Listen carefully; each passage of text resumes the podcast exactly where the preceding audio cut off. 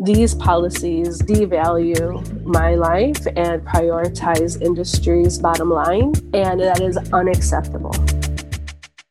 I'm Daniel. I'm Damon. And welcome to Climate Changemakers, presented by Elevate Energy. For 20 years now, Elevate Energy has been building equity through climate action by improving quality of life for underserved communities, by helping them save money, improve their environment, and access opportunities in the workforce that will be a part of tackling climate change. As they move into the next decade of their work, they're looking to learn from their fellow community members who are equitably transforming the environmental legacy of their homes, neighborhoods, cities, and futures. And this year, they brought the two of us in to help. So we are here, have no fear Ergo has been partnering with Elevate Energy over these last eight episodes, talking to some of Illinois' most impactful environmental justice visionaries who have been working to build a more equitable and sustainable world and explore what ideas got their work, which strategies have been effective, and what advice they have for Elevate Energy as the organization works to put people and the planet first in their fight to build equity through climate action. This eighth episode is our final episode, and it's been such a pleasure having these conversations with these climate change makers, these environmental justice workers. Today's episode is no different. We got the opportunity to kick it with the one and only Olga Bautista. Olga gave us some really important stories about the Southeast Side Coalition of ban Pet Coke, Southeast Side is a part of the city that often goes forgotten. Many people don't even recognize that it's there or that it's part of Chicago's municipality. Um, and I think in a lot of ways that's reflected in the political economy and the ways in which these industrial polluters have really been harming this community. But Olga gave us some really amazing stories about the resilience and the community driven resistance to not only stop these harms, but to create new, healthier dynamics. Olga Bautista is one of the founders of the Chicago Southeast Side Coalition to Ban Pet Coke, made up of residents from the Southeast Side who have come together to rid the neighborhood from the fugitive dust from pet coke stored in their neighborhood. She is also the community planning manager at the Alliance for the Great Lakes, where she leverages her experience as an environmental justice organizer to advance the Alliance's green infrastructure initiatives and clean water priorities. She's no nonsense. She's fantastic. Such a joy to get to talk with her on this final episode of Climate Change Makers. We start the conversation with the same question we start every episode with. In this time, this moment, this season, how is the world treating her and how is she treating the world? Uh, that's such a great question, actually. You know, like all of the opening questions that we could you know, we're coming for your weak ass icebreakers out there, people. a very good icebreaker. Um, so I feel very lucky to um, have been weathering the pandemic, the uprisings, and all of the issues that are happening in my neighborhood with a lot of support from my family.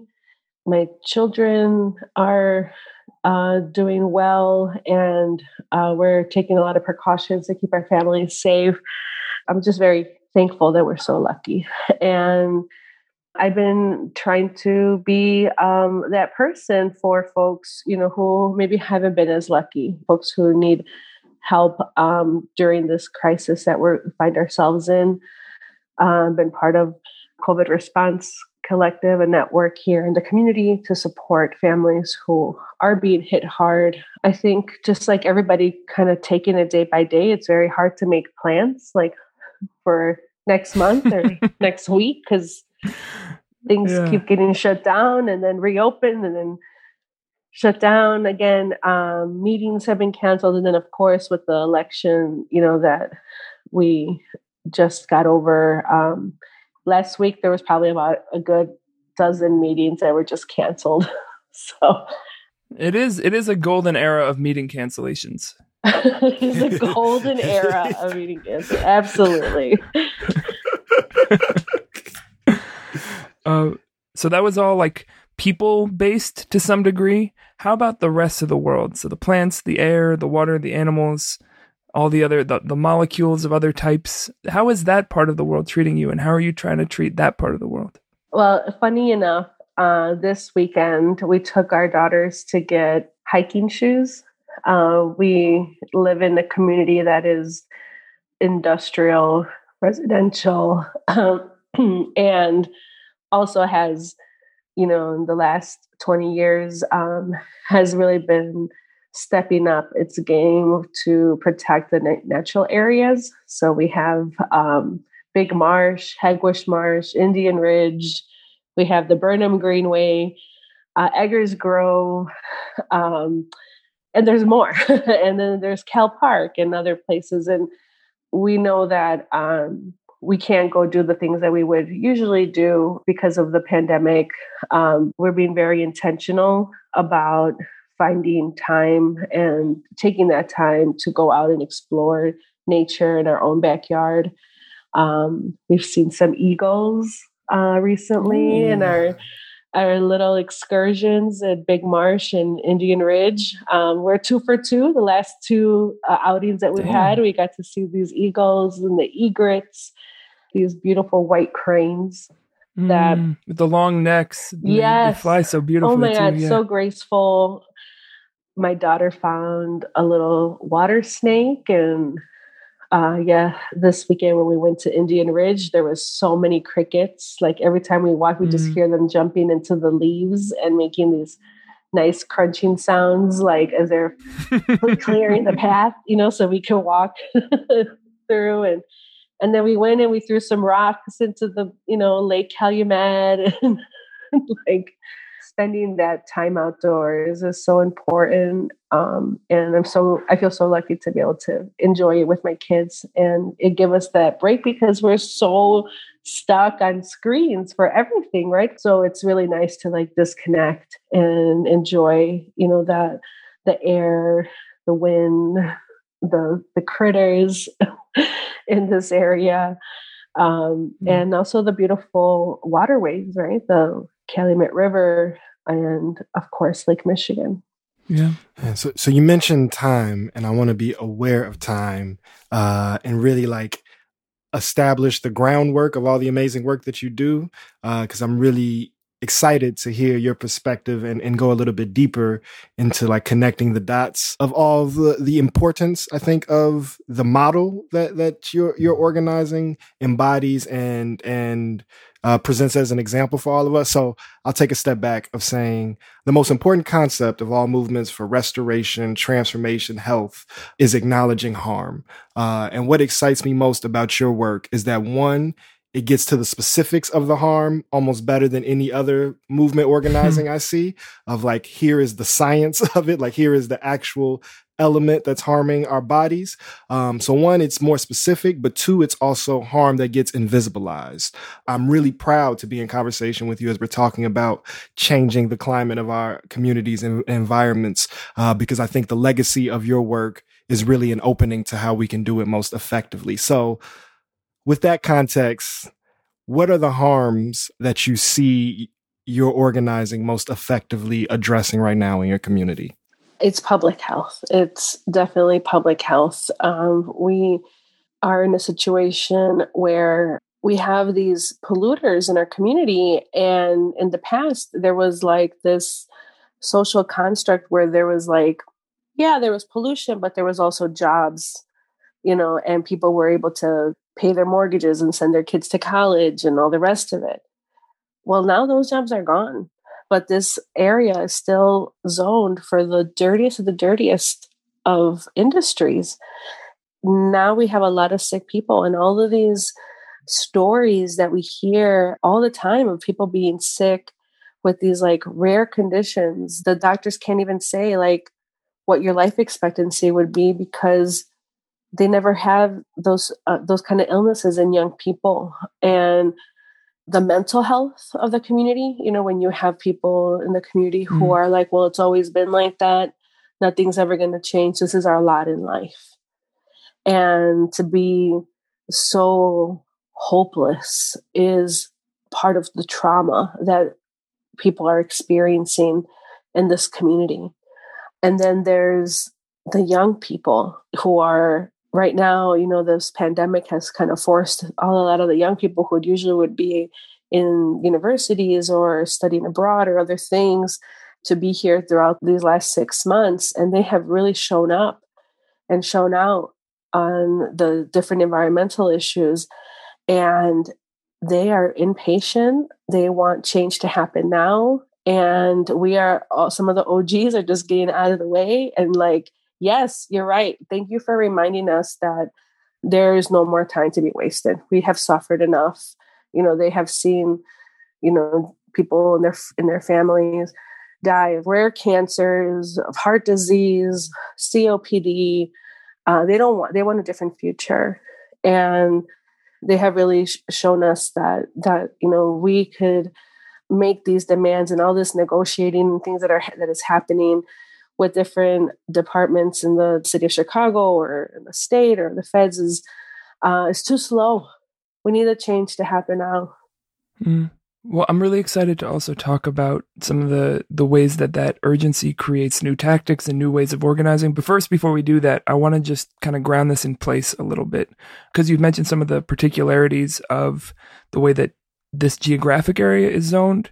Can you just set up a little bit like where does this area that you're talking about live? And when you say it's zoned for heavy industry or zoned for pol- these pollutants, what does that mean?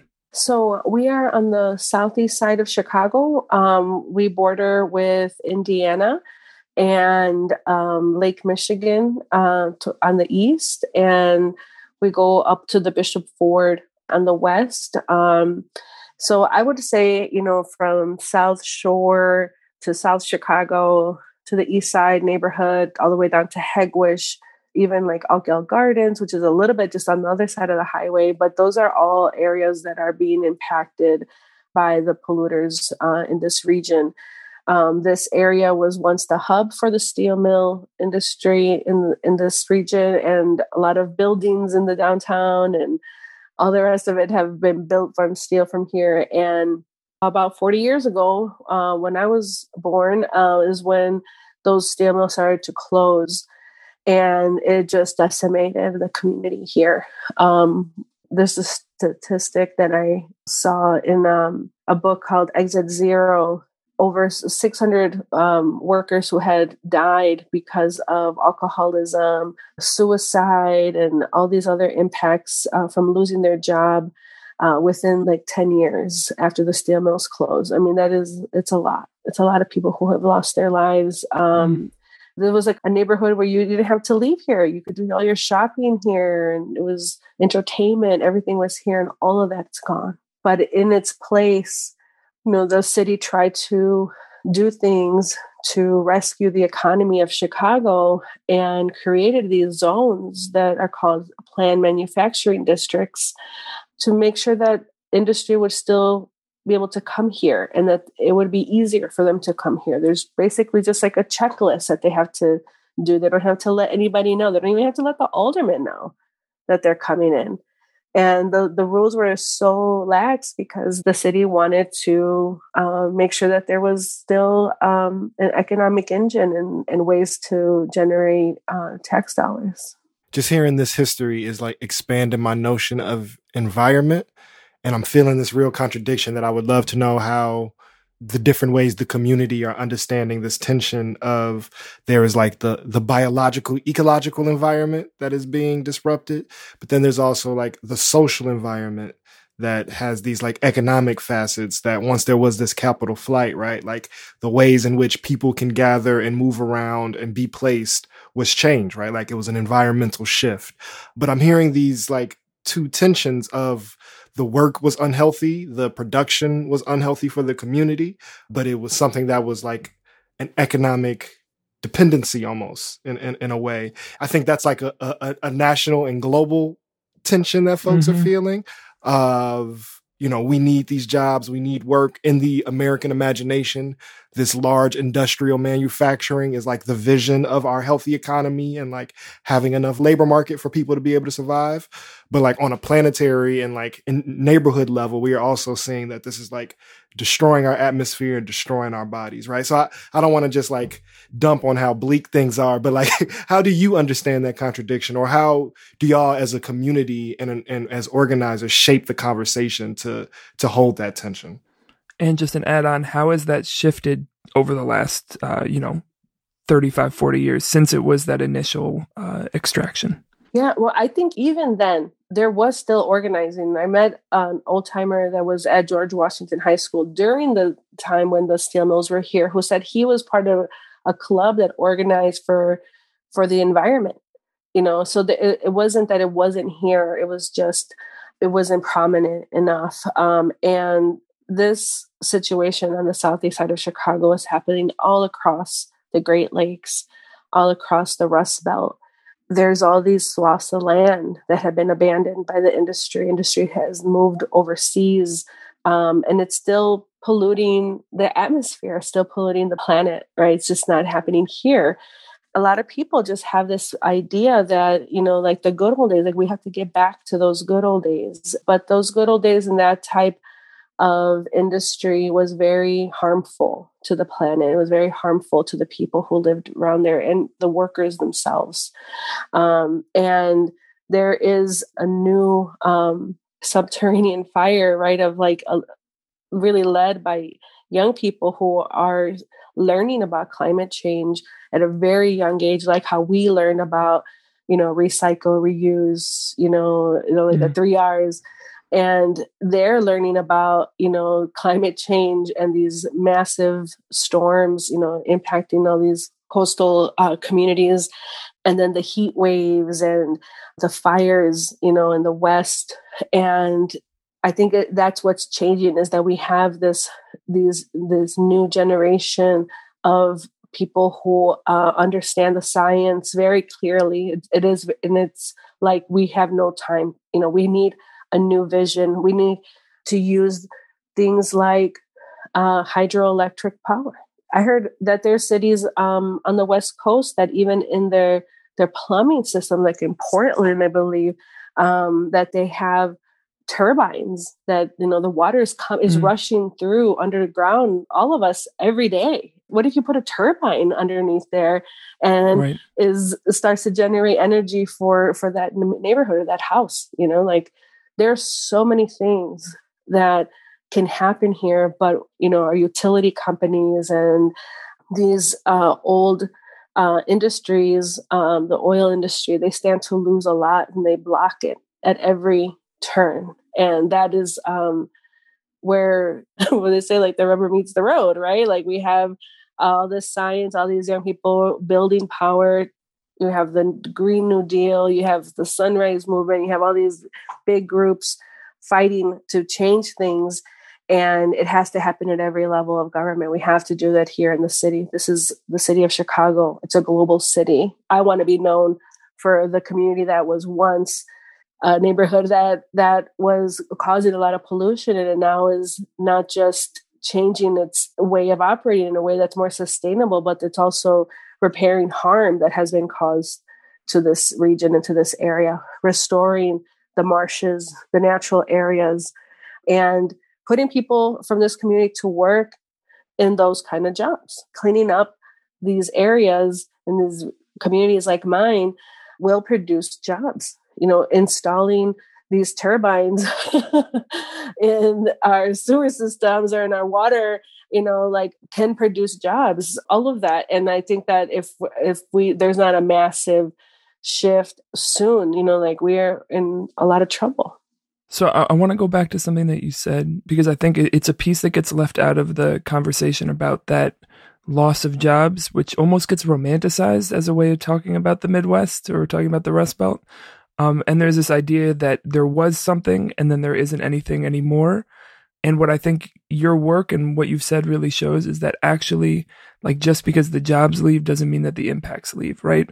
So the harmful elements that are in the soil and in the water remain and the effects of that continue. As that fight has shifted over time from an economic facing argument to a like survival and almost moralistic argument as well as environmental have you found that that shift makes it easier or harder for community members to feel like they can plug in? Like I could imagine it going both ways. No, I, I see. I think um, back then, you know, like when workers would organize, you know, they had uh, this sense that, you know, their conditions will improve. Um, they still had a job and they still were able to to thrive. Um, but now that those jobs are gone, the way that that we are organizing now is, you know, to fight for our lives and fighting against a system that is hell bent on killing us. Like I think those people in power know that they're causing harm and they're just going to make as much money as they can while like the rest of the world is going to hell in a handbasket and um that is the problem is like there you cannot negotiate like um, morally with these companies but we can with our elected officials right? We put them in power. We need them to come correct and to uh, make sure that they're listening to us and not to these powerful entities these you know that are um, calling the shots right now because it is our lives. And i think that um, that's what's happening here. I mean, even in the southeast side, you know, there's like a new IPO, United Neighbors for the 10th Ward, that has formed. And they are really showing up and showing that not only are we calling out these problems, but we're also going to run candidates that agree with our demands. And I, I think that is the shift that we're seeing right now is that there is really nothing else to do we have tried all the things. We have negotiated. Yeah, y'all have, have been busy. We, yeah, yeah. you know, and like our backs are against the wall, and there really is no other way to move but forward. And we're doing that together with a whole new generation of young people who are really leading leading the way one of the best things about getting a little bit older is that I feel like I can finally say it, and there's a whole new generation coming up behind it. Like finally, for so long I've been waiting to say that. I've been that generation. So I want to pick up on, on this whole new generation, and you know, I'm, I'm hearing kind of this some repeated language around like there is newfound urgency. That's where I want to go, but I want to put a pin in something to get to later. Uh, so we're gonna drop this little pin in something to get to later. And I'm really interested in you saying the ways in which oil and other established industries are an active obstacle on like the hyper local level. I think we understand that, like, you know, in terms of like buying off senators or like disrupting what presidents say. But I don't think we understand how, like, in local fights, industry and like these large global multinational interests are disrupting local organizing work. So that's something I'm putting a pin in. Uh, but but I want to get to this this urgency, this youthful spirit, and and if there is any new space or shape for messaging or things to be received or amplified further, then I want to ask it with nuance because obviously this has been a, a, a horrific tragedy that has we will never like fully recover from in terms of this pandemic. But I can imagine the language of public health the language of the air quality, uh, the language of like, this is an emergency. We are all connected, right? Like I can imagine folks being able to connect the dots a little bit easier because public health is now the like number one political and economic focus of everybody, regardless of positionality. So, so is there ways in which the pandemic is in a almost tragic way, like creating new opportunity to put to push harder? This COVID situation uh, has been felt really hard here. Mm. We mm-hmm. we lost one of our members to COVID, mm, and um, it's very difficult. Uh, we've had events and meetings that we were planning, like uh, with the IEPA, and some of our key leaders were at funerals. We understand that a lot of the uh, communities that have been impacted, the ones that have the worst air quality, are not just getting the virus more, but are not able to survive because of the ailments, because of the COPD that is prominent here, because of the asthma, you know, and because of the jobs that the people in these communities have, primarily in the service industry. They're exposed, they're working at the supermarkets, they're working with people, and they don't have the luxury to work from home. The way that it's impacted women has been incredibly difficult. We have taken a huge blow uh, on the, the southeast side. The majority of the leaders here um, organizing for uh, better air quality and you know leading the fights against pet coke and, and manganese and um, all these things are women who are caretakers who it's been very difficult to be able to mm. keep working at the pace that we were working before the pandemic and had it not been for these young people that have um, really understood that, we would have been in a really tough tough spot. But it definitely it is impacting the way that the IEPA does their hearings, right? Like none of these plans to bring General Iron to this community or other pl- planning plan, you know, initiatives, none of those have slowed down because of the pandemic. But our bandwidth has definitely been impacted. So uh, we had to train people how to get onto Zoom before key meetings with um, elected officials or with the Department of Public Health or with the IPA. And it, it's been a very heavy lift for us. Mm. I, I want to focus on what you just said about who's been leading the fight. And it is so consistent with the ways that, you know, in, in my work, I've overlapped with the community that you are a part of and in many ways a leader of, which, at least in the forms that I've seen, has primarily not just been women, but, you know, caretakers of children, moms, you know, that urgency feels so immediate, I'd imagine. Maybe this is a good time to just give a little context for kind of how that coalition came together to take a step back. Um, and then coupled with that, looking at how environmental justice organizing works overall, what feels different about the approach that, that y'all brought? And is there anything that you feel like basically damn near everybody else should be doing that y'all have figured out? I think that it took us a long time to realize that we are experts too. Mm-hmm. We are experts in our own lived experience. And a lot of the things that have um, changed policies, you know, that have changed here didn't happen because there was an inspector from the city who saw some red flag. You know, it was moms who were pushing the strollers and taking their kids to school who noticed black soot on windowsills, mm. on sidewalks, in the dog water bowl, in the backyard pool.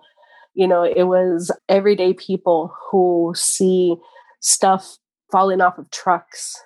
And before we would just look the other way, but now, you know, we have a lot of information about what is actually happening along the Calumet River here in the southeast side.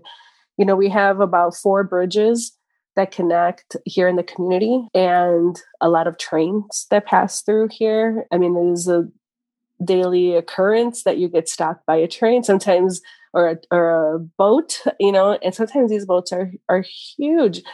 But for a long time, we weren't thinking about what's on those ships, what's on those trains, where is it coming from, where is it going, what's it for? And we have a much better understanding about what those things are we know that a lot of that material is actually very harmful and very toxic. And I think that that is the difference. You know, I think in the past, it was more anecdotal and we thought, like, oh, yeah, that smells really terrible. Or there's this a lot of shiny stuff, like, you know, coating the clothes that are being hung outside to dry. Old timers would say things like this, you know, and but they didn't they didn't know what that was and now we do that's how we've been able to flip the script here is to say my life matters these policies devalue my life and prioritize industry's bottom line and that is unacceptable.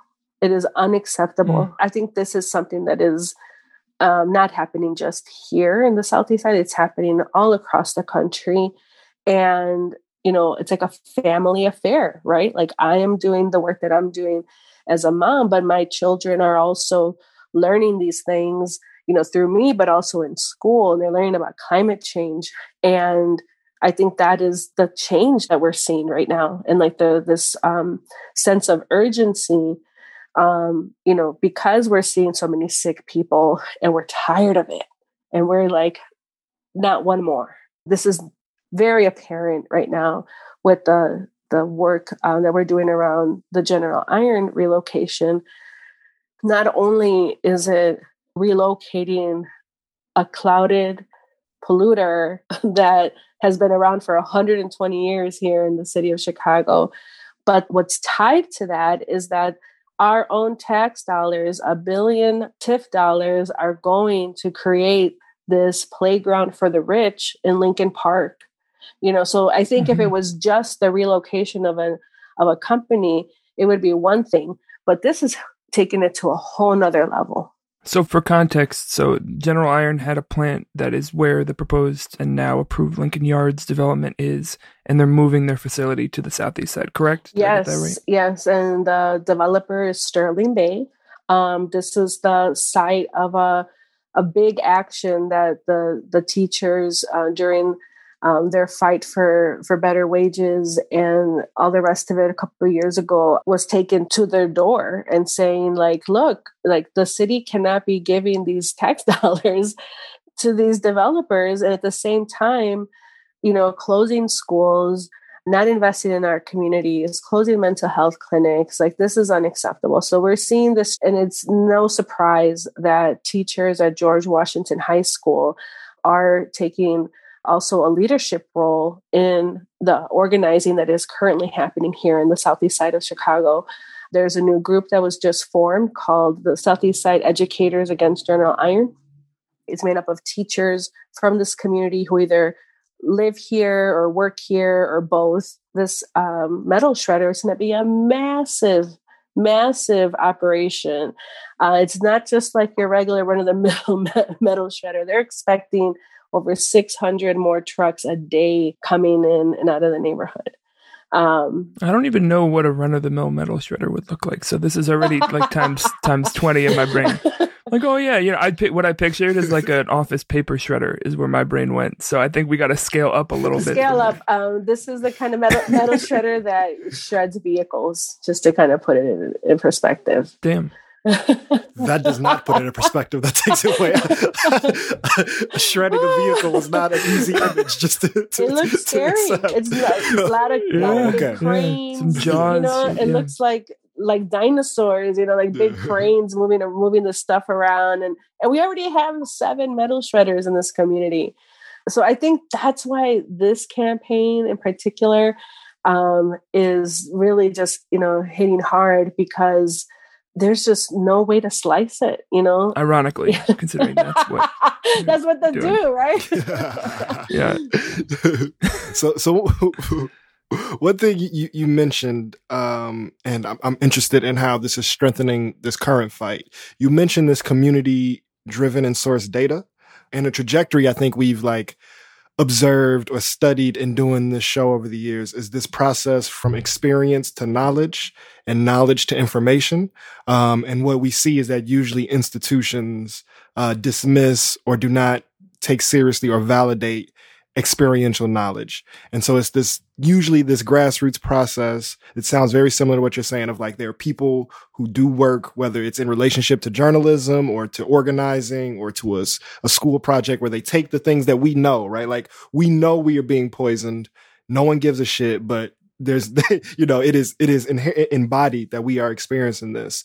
Um, but then there's this process of transferring that knowledge to information. So i would love to get how that process worked for y'all because i hear it coming through. Because i also think people don't know i'm sure listening like what pet coke is and what manganese is. They sound bad. And like i've read about yes. it and obviously know because i want to be intentional in this conversation. But without wanting to have this conversation, I would have no understanding of what those things are.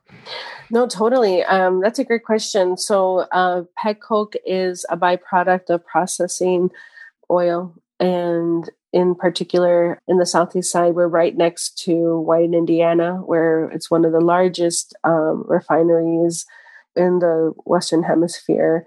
It is now processing tar sands that are coming from Alberta, Canada.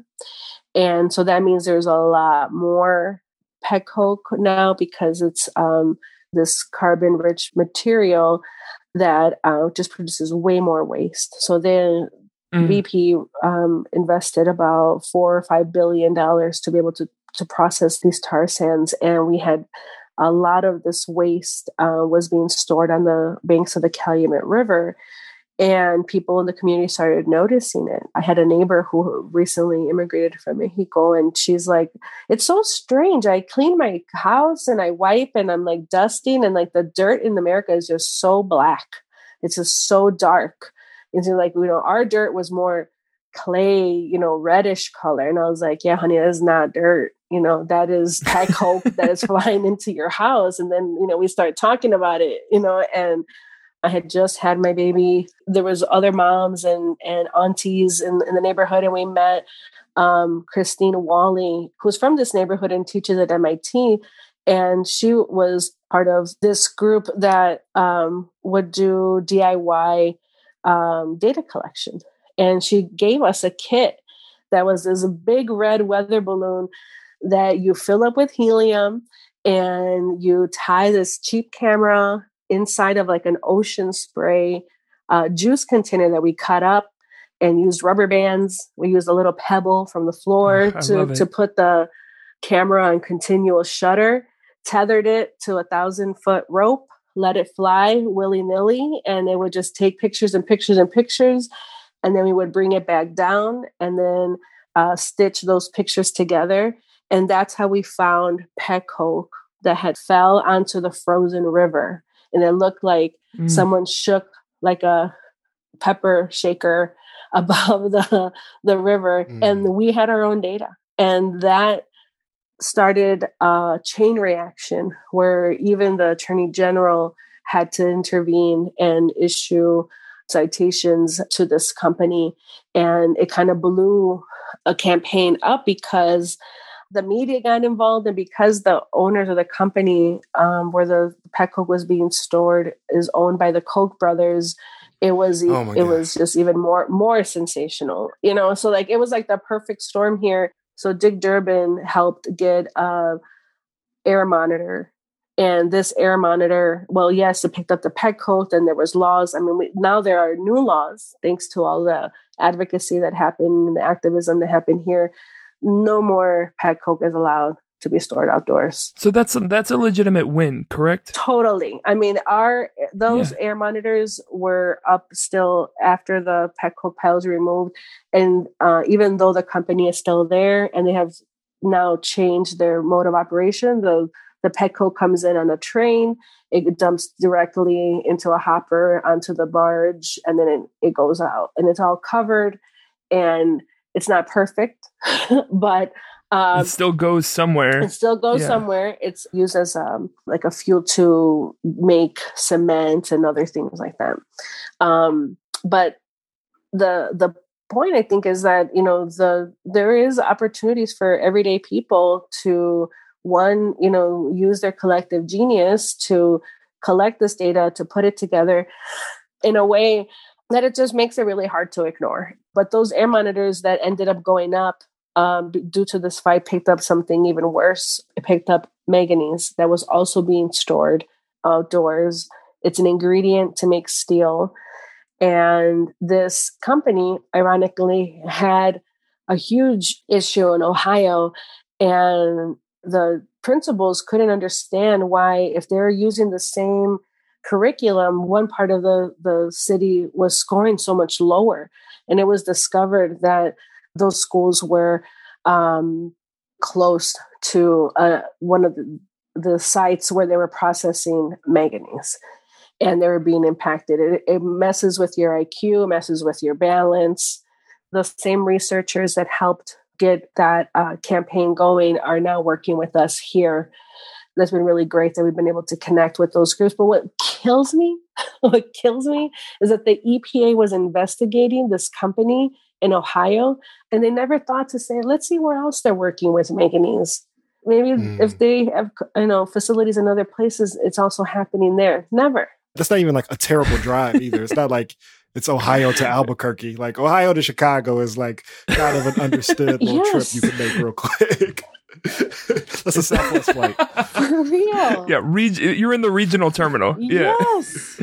Yes. it's like in the old days when someone would like get in trouble and they would just like move to a different town and get a new name and then just like act like nothing had even happened. Well, funny that you, men- you mentioned that, Daniel, because um, that is actually happening here. A lot of the companies uh, who, that are working along the river rack up lots of violations and then they change names and then they ha- they get to start all over again and also the way to track like who owns what all the rest of it i thought i was just like dense and couldn't understand, you know, like I would do my own research. And I'm like, why can't I find it? But then actual researchers who do this for a living were like, oh no, it's flawed. The way that the state, you know, has information available about these companies. Um, some of it is in PDFs that they have online that you have to know exactly what you're searching for to be able to find it. Yeah. And then the Cook County Assessor's Office here has bad in- information also that that I know they're working on to to improve uh, to find out who owns these properties, and then the inspectors who have to to go out and inspect, like you know, they're they're just not all talking. And, and there's yeah. no transparency, yeah. but who does it benefit? Who benefits from this kind of yeah. crap? Like yeah. No and bureaucracy as a tool for like profit and villainy is not a that's not a new game you know if you obscure it that way. Yeah. I mean this is a, a real great point to to pull the pin while also it, it, i think acknowledging i think also the importance of communal based information again because not only is it more rooted in experience but the governments and these corporations aren't even effectively gathering their own information. And i think that's really important to know because usually there is no like pressure or, or any type of outside eyes looking at it. Well damien that is so important because when they do get caught then the fines that they pay they're not even punitive for them, they just keep paying the fine. It's just like a cost of operating, of doing business. It's just another thing. They, right. you know, yeah, it doesn't disincentivize. No, no, that, that's really an important part too. Um, and so I think that's important is to name the like active malfeasance, right? Like that this harm is not just happening passively, like, oh, we're producing and then like oops like there's a there's a byproduct right? Like that word is like very passive or like runoff is kind of the way we think about it. And so i would love from your experience whether it's the ways in which they actively obfuscate the harms that they are creating and covering them up and, and to, to to hide them or when there is organizing work to make better outcomes or more healthier environments the ways in which these institutional factors like impede folks organizing for the things they need Totally. I mean, I think one thing because um, this community is overburdened. I mean, you could like throw a rock and you'll hit a polluter. Like, there's so just so many violators here. And and that rock in and of itself is probably toxic. It's probably toxic. Yeah, it's probably not. A it's probably not a rock. probably some kind of slag or something. Yeah. Um, you could sling some slag and you'd hit a polluter, yeah, dude. and you know, they just kind of um, say like, "Oh no, that's not." Not us. That's the people across the river because they're doing this. Or it can't be us because the wind blows this way. And so it has to be them.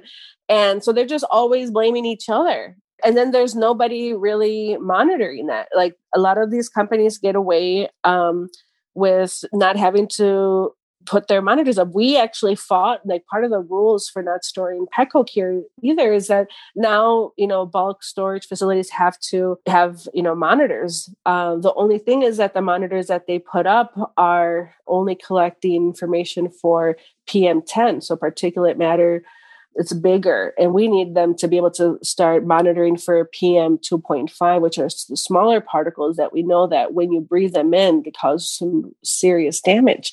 And those are not even being monitored you know so like we've resorted to well fine then we're going to do our own health studies. We're not going to wait for you to do it. Uh, that and it's something that is not even being stewarded by our own department of health or the the state department of health. Like it's happening because activists, moms, aunties, grandmas are connecting with those researchers and trying to get that data them, our, ourselves and then use that. Um, you know, we do have some really awesome allies, you know, folks like the National Resource Defense Council. I have to give a shout out to Meleah Geertsma and also Keith Harley from Kent Law School and, and Nancy Loeb from the Environmental uh, clinic at Northwestern University, who are three lawyers who really have just um, worked so well with us and have been able to um, help us, you know, work on the, the the policy. You know, like writing the the different policies, suggesting different policy. Like, how do we take these shared and um, this lived experience and turn it into a new policy that is going to be protective of our of our health. And we really could not have done it without their help. It's been a great partnership.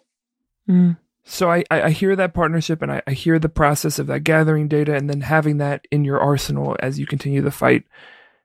What struck me so much when you were talking about blaming each other, obscuring, not gathering the right data is like, you know, I'm a fan of a nuance. Anyone who listens to the show knows that, but there is something so like it's blatantly like cartoonishly villainous about this, right? The idea of we're going to concentrate the polluters in one area and then ignore the needs of the people who live side by side. That is like I think sometimes we simplify things, but that is very simple. and I could imagine when it when it feels like that that there's some uh, powerlessness that can seep in despite the fact that you've demonstrated over and over again the power that the people who live there actually do have. So for you, how do you think about that opposition, if at all, or is there another framework that you use that keeps you active, motivated, community based rather than like you know, I, think about the the kind of parallel is the difference between like yelling at police the police headquarters building versus like building with the people who live around it, right? This like yelling up or talking in circle. So yeah, how do you think about that kind of like oppositional fight against them? like yeah, like I'm picturing like the Monopoly man, basically. Hmm. No, I think um, we just want a whole new game, right? right. We don't even want to play Monopoly anymore. We want which is how I always called... felt playing Monopoly. I think that the new game would be like Sustainability, you know? like where there is no jail, have... no private property, no but we're keeping free parking. yeah, exactly. We're keeping free parking. Absolutely. That's the game I want to play. You know, it's like where are we going to put the hospital? You know, we're a neighborhood that is medically underserved. You know, where are we going to uh, put our, our schools? How are we going to enjoy these natural areas? You know, create jobs that are not going to make us sick. You know, those are all the the things that we hear from people here in the community who are joining this fight. And and then guess what? We have the opportunity to because the city has like or the city and the state and there's like all these planning initiatives that are happening. You know the mayor announced invest southwest. There's an industrial corridor modernization initiative. There's the international port district master plan. There are other ideas that you know uh, the university of of Illinois in Chicago is doing with Great Cities Institute um, to bring like a river walk along the Calumet River. You know, there's um, all kinds of plans, you know, happening where we need community voices to really be there um, and make the the case for the kind of uh, neighborhood that we want, bring our own vision. Uh, there's a wonderful group called uh, Alliance for the Southeast that has done these visioning events and we have that information and we want to see it you know implemented in all of these plans and we want the city to be working to make sure that you know that we are bringing equity and that we are bringing you know diversity and inclusion and justice into all of these plans that are happening simultaneously that have not slowed down even though we're in the middle of a pandemic. So how are we going to do that I feel like that is a, a, role that I am filling right now to make sure that it, we make those processes accessible to people currently.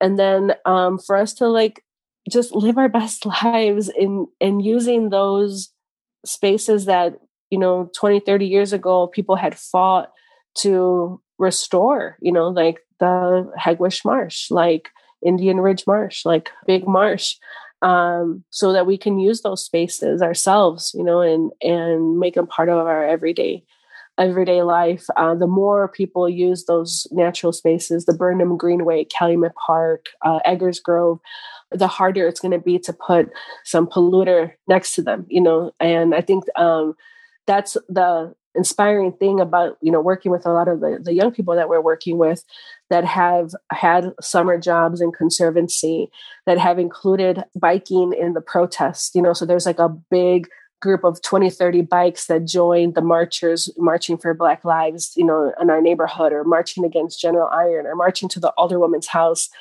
being active and saying like you know i'm not going to be afraid to ride my bike and to walk in a community that was literally built for trucks we're literally taking back the hmm. streets um, through those efforts. And that's what we're going to keep doing, you know, and resisting. Like we're barely holding the line We're not winning right now, but we are definitely doing a lot of work to expose the way that the system has been working against us. And then um, there's so many young people that like, so this started like 10 years ago when we were presenting in grammar schools and high schools that have now graduated college and have made commitments to come back to their neighborhood to get jobs and work on these issues of environmental justice to run for office you know and i think that is how we're flipping the script the, on the southeast side and in, inspiring communities all across the great lakes mm.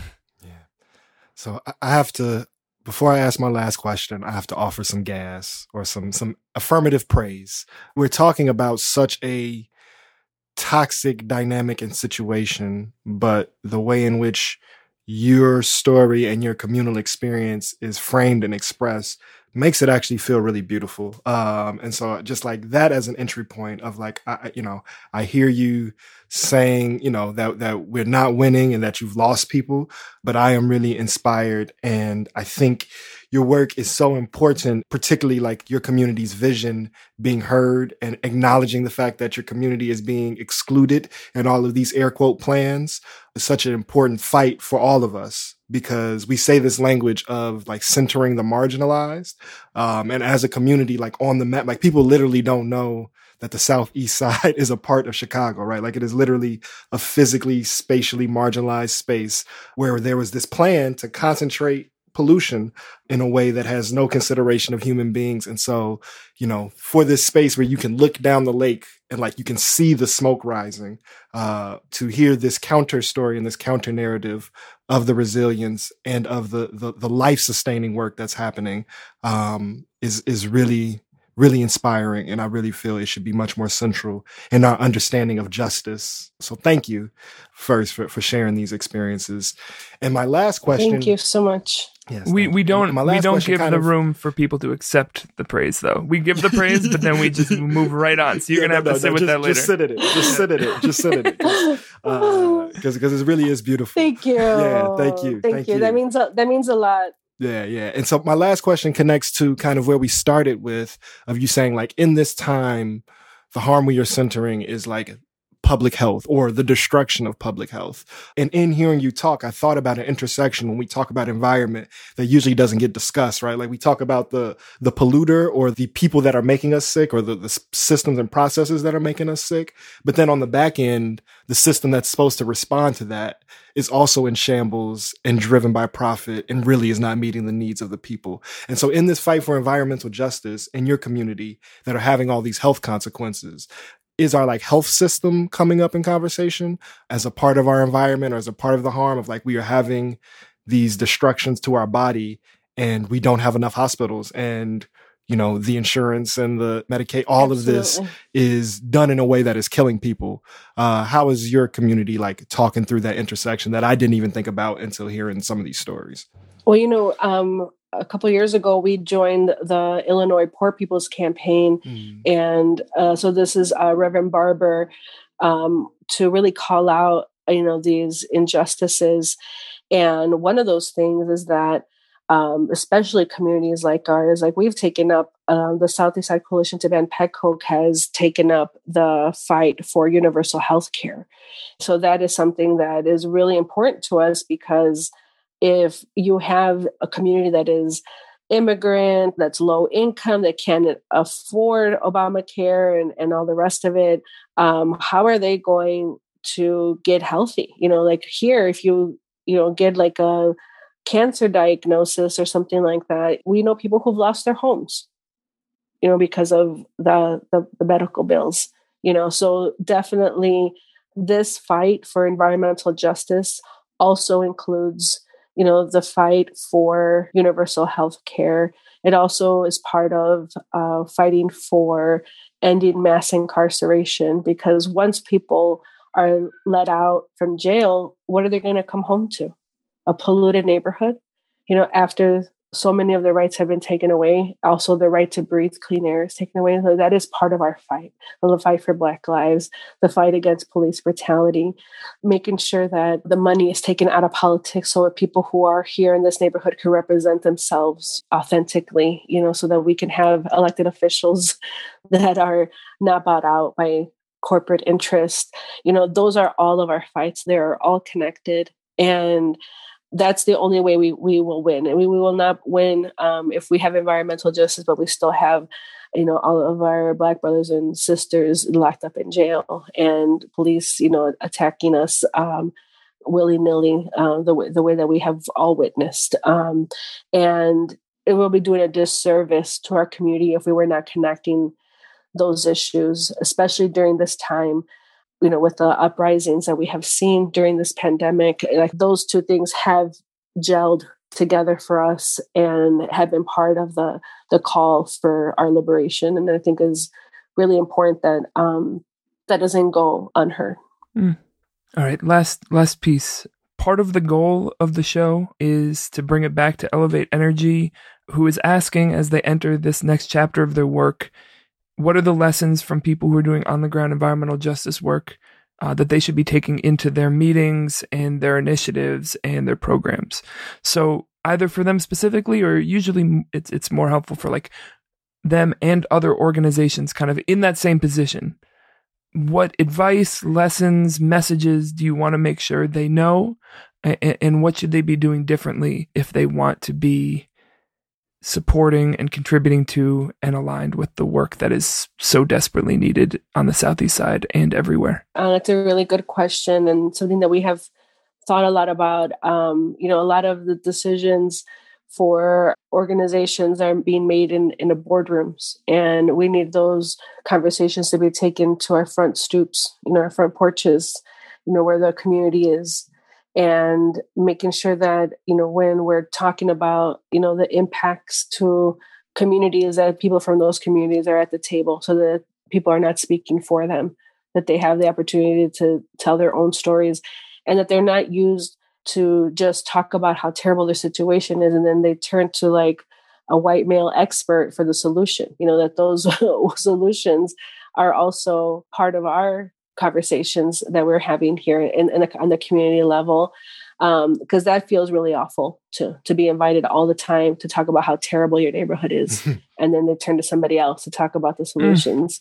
Mm. Um, mm. I think um, we need to make sure that um, impacted folks are well resourced so that they can uh, participate in these opportunities. You know, to talk about what's happening in their community and the solutions. I I think that usually it's like the usual suspects. You know, there's like, you know, Peggy and myself and you know Kim from LVEJO and Juliana. We get tapped a lot, but there are so many unsung heroes that do this work, um, and we need to make more space for these emerging leaders to also be at the table and because there's so many tables there's more tables than there are us and and also you know making sure that we have um, opportunities for the young people to have meaningful jobs you know to be interning at these organizations and to have people uh, who have been you know fighting this since they were wee ones little tiny kids you know to be able to have an opportunity to do meaningful work in these organizations on issues of environmental justice, of conservancy, of flooding, of lead service line replacements, like bringing those young people um, and giving them the opportunity to to be part of the work uh, is really key. If we want a, a movement that's going to be sustainable, we have to really think outside the box. And even though you know we we may not be as sophisticated as you know somebody just graduated from who knows where, um, we bring a, quite a bit to the table. What a way to end the series with the brilliant and wonderful Olga Bautista. Yeah, it, it, was a really impactful conversation, and I hope everyone listening like recognizes how important this work and this fight is, and how these communal-driven environmental justice efforts need to be central to all of our movement work, particularly against forms of state violence. I think one of the strands that's really come through through this whole series is sometimes we get wrapped up, at least in the telling of organizing work, in a story of wins and losses. And it's really important to elevate the no pun intended the actual like wins the same way like here they got this pet coke removed uh, from their community but so often we lose sight of this kind of like longitudinal fight right there is this urgency right now and there has to be this understanding that there's a transformation that's needed on so many levels national state communal personal in our choices. All of it is important. All of it is valid. And that you know for people who who are trying to do this work better listening to the people who are doing that work on multiple levels and are embodying it as best they can is a really really important starting place and kind of continual reminder uh, as we try to you know fight this truly uphill battle yeah, so this series has actually been helpful for me because I know, like for many people, climate change as a global phenomenon just feels so big, um, and the the harmful actors at play seem so untouchable. Uh, but going through these conversations and seeing the ways in which intentional local facing work are ways to address the entire system and to connect the dots, and the ways in which these different focuses and efforts are overlapping in terms of growing food or stopping a polluter or housing people, right? Like that all of this is in part of our environment. Um, and there's a way in which the conversation of environment has been like shifted away from our day to day lives. Like we talk about it in these like graph decade by decade notions of like CO2 levels, which are obviously really important, but environment is part of our day to day experience and part of the ways in which people interact with each other. Uh, and so I've really, really been fed uh, by hearing these stories of how the work starts at home for most people. Um, and it's really elemental about the basics of life. And, you know, it's not just the macro graphs and then the individual choices. There's this one step past that, which is the communal work that dichotomy is so paralyzing when it comes to climate change because we have this illusion of being able to make the choices that'll quote save the world even though we know that 80% of the pollutants come from these same 10 corporations and the military. But there is this other level that doesn't come from what do I as a consumer do? It comes from what do I as a community member do uh, and there is some real substantive power on that level. Um, so it's been beautiful to learn about all the ways that that's happening, you know, simultaneously in our city, in our state, and around the world. So I think we should get the hell on out of here. Um, it's been such a joy. Thank you again to Elevate Energy for supporting this project this year as part of their 20th anniversary. Um, you can subscribe to Climate Change Makers just search the name in your podcast app. Also, subscribe to AirGo, A I R G O, on your podcast app. We're at AirGo Radio. I'm at Ergo Kiss. I'm at Damon underscore AF. And thanks for tuning in as we showcase the people changing our city, environment, and world for the more equitable and creative. Much love to the people. Peace.